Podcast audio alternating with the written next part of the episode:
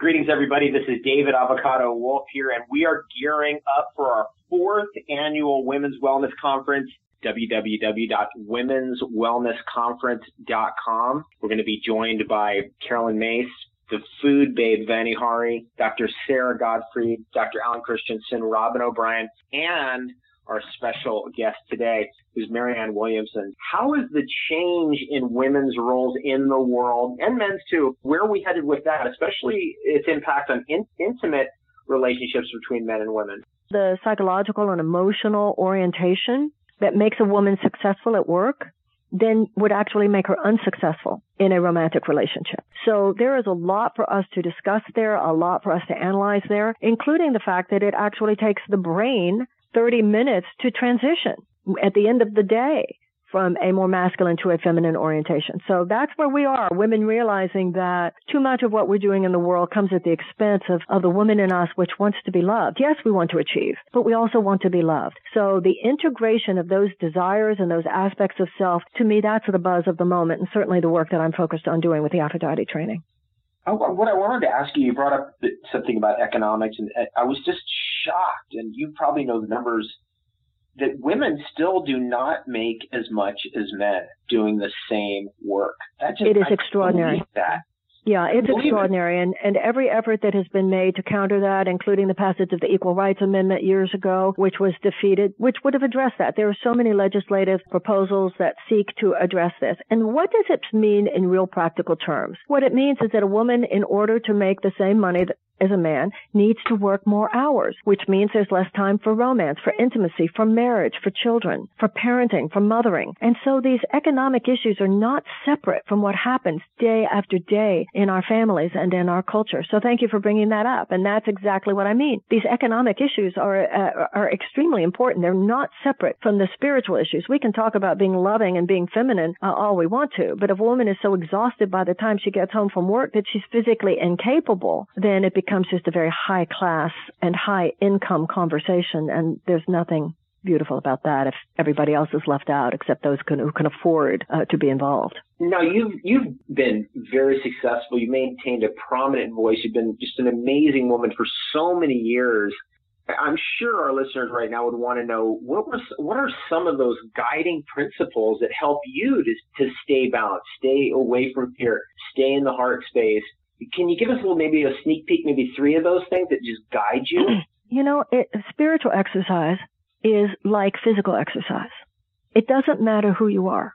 If you do it, it works. If you don't do it, it doesn't. Doesn't matter who you are walking into the gym. And it doesn't matter who you are uh, entering that sacred space of prayer and meditation and so forth. I'm a student of A Course in Miracles. That mm-hmm. doesn't claim to have a monopoly on truth. There's one truth with a capital T spoken in many different ways, many different spiritual traditions and paths. And also there's a lot of consciousness work these days that is done within a secular context. But it all has to do with cultivating a non-reactive mind. It has to do with the practice of compassion, has to do with the practice of forgiveness. It has to do with taking responsibility for our own errors and atoning for them and making amends when we've been wrong. It has to do with dedicating ourselves to greater service and to something beyond our own personal goals. And you know, David, I say all the time, when I practice what I preach, my life really works well. and when I don't practice what I preach, then things break down. You know, there are objective, discernible laws of external phenomenon. And there are also objective, discernible laws of internal phenomenon. When I forgive, when I love, when I have compassion, when I discipline myself emotionally along those lines and proactively through meditation, through the practice of the course or whatever my, my practice is, repudiate and resist anger, defensiveness, fear, attack, judgment, blame, my life works well. When I am so overtaken by the meaninglessness assault that is the barrage of stimulus that forms modern culture today, without preparing myself, in meditation, in prayer, in spiritual inspiration and reading, then I fall into those same self-destructive patterns as anybody else does. But it's like physical exercise. You never get to stop doing it. Mm-hmm. And so I, you know, I'm not an enlightened master, but on the days when I meditate and prepare myself and read my spiritual reading and really seek to be the best I can be on a moment by moment basis, then the chances of my really seriously blowing it are severely diminished and my chances of having a pretty happy life uh, are greatly increased. You know, I noticed when I asked you how you were and you said you were having a great day, best day. You know what you're doing. You know that by saying that, you're helping make it true. Mm-hmm. I like the analogy you make because so many people are committed to their physical fitness. I love that you you connected to spiritual fitness. You you just inspired me a lot in that. I was like, wow, I, I need to really meditate more and do some spiritual reading. Course in Miracles, you turned me on to it all those years ago, like 20 years ago. So thank you for that. You know what's amazing to me too is there's so many incredible women out there that, that they come to me. One of our one of the gals from our conference actually had, had asked this question, and that is, in spite of all of the pressures, all the stuff to do, everything, there's still time for charity. A woman named Marilena had asked, what is, in your opinion, what is the best cause, women's cause, to support right now? And what do you think is the best thing for us to support in women's issues today in the world, charity wise, philanthropically, et cetera? All right. Well, first of all, let's have a deeper conversation about charity. Uh, I have founded nonprofits. I founded Project Angel Food uh, here in Los Angeles, a Meals on Wheels program that has served over 9 million meals to homebound people oh, with AIDS wow. and other life challenging illnesses. So it's not like I am not a nonprofit charitable activist because I am. Having said that, it's important for us to remember that no amount of charity can compensate for a lack of social justice.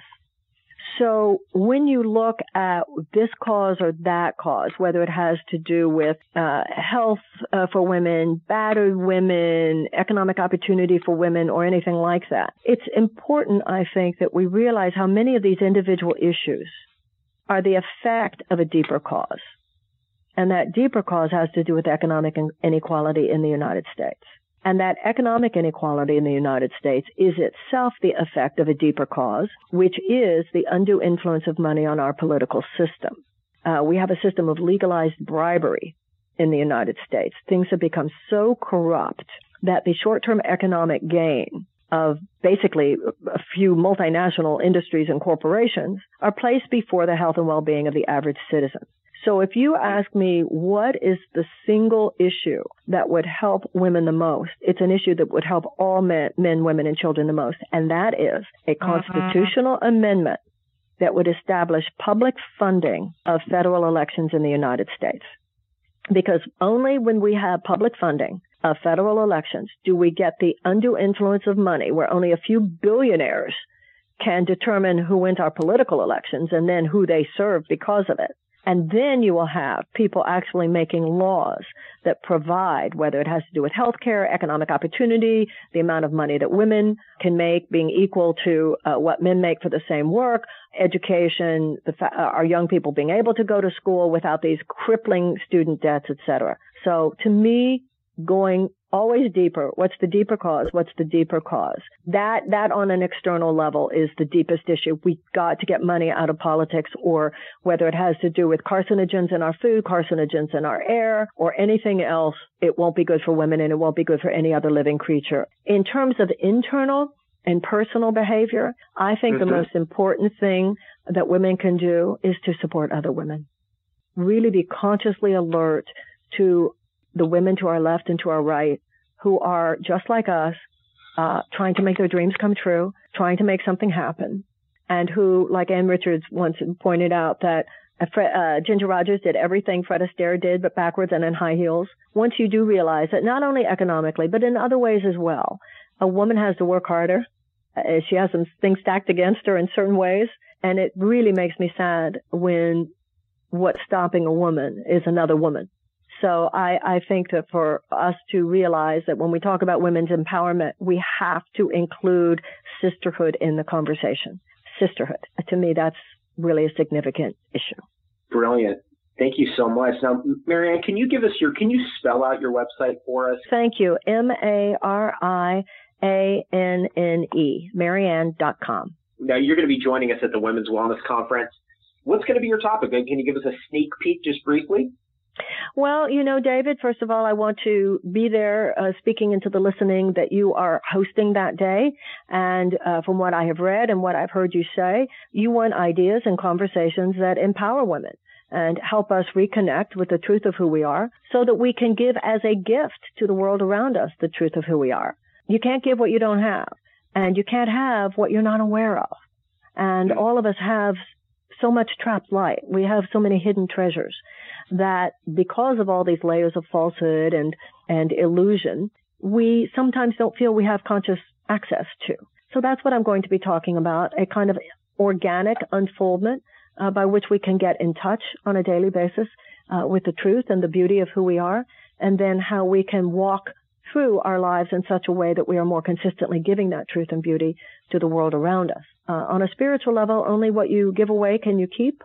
And learning how to give away our love and to keep our love is ultimately the only way to inner peace, um, because it's the only way to experience ourselves, I think, as God created us. Beautiful. Thank you so much, Marianne. For everybody listening, this is Marianne Williamson that we've been listening to. I'm David Avocado Wolfe. We're going to be together at the Women's Wellness Conference, www.womenswellnessconference.com, Friday, October 9th through Sunday, October 11th at the Orange County Hilton in Costa Mesa. That's this year, 2015, coming up very quickly. From both of us, both myself and Marianne, we are wishing all of you the best day ever, and we hope to see you at the event. Thanks so much. This program was brought to you by thebestdayever.com. Thanks for listening.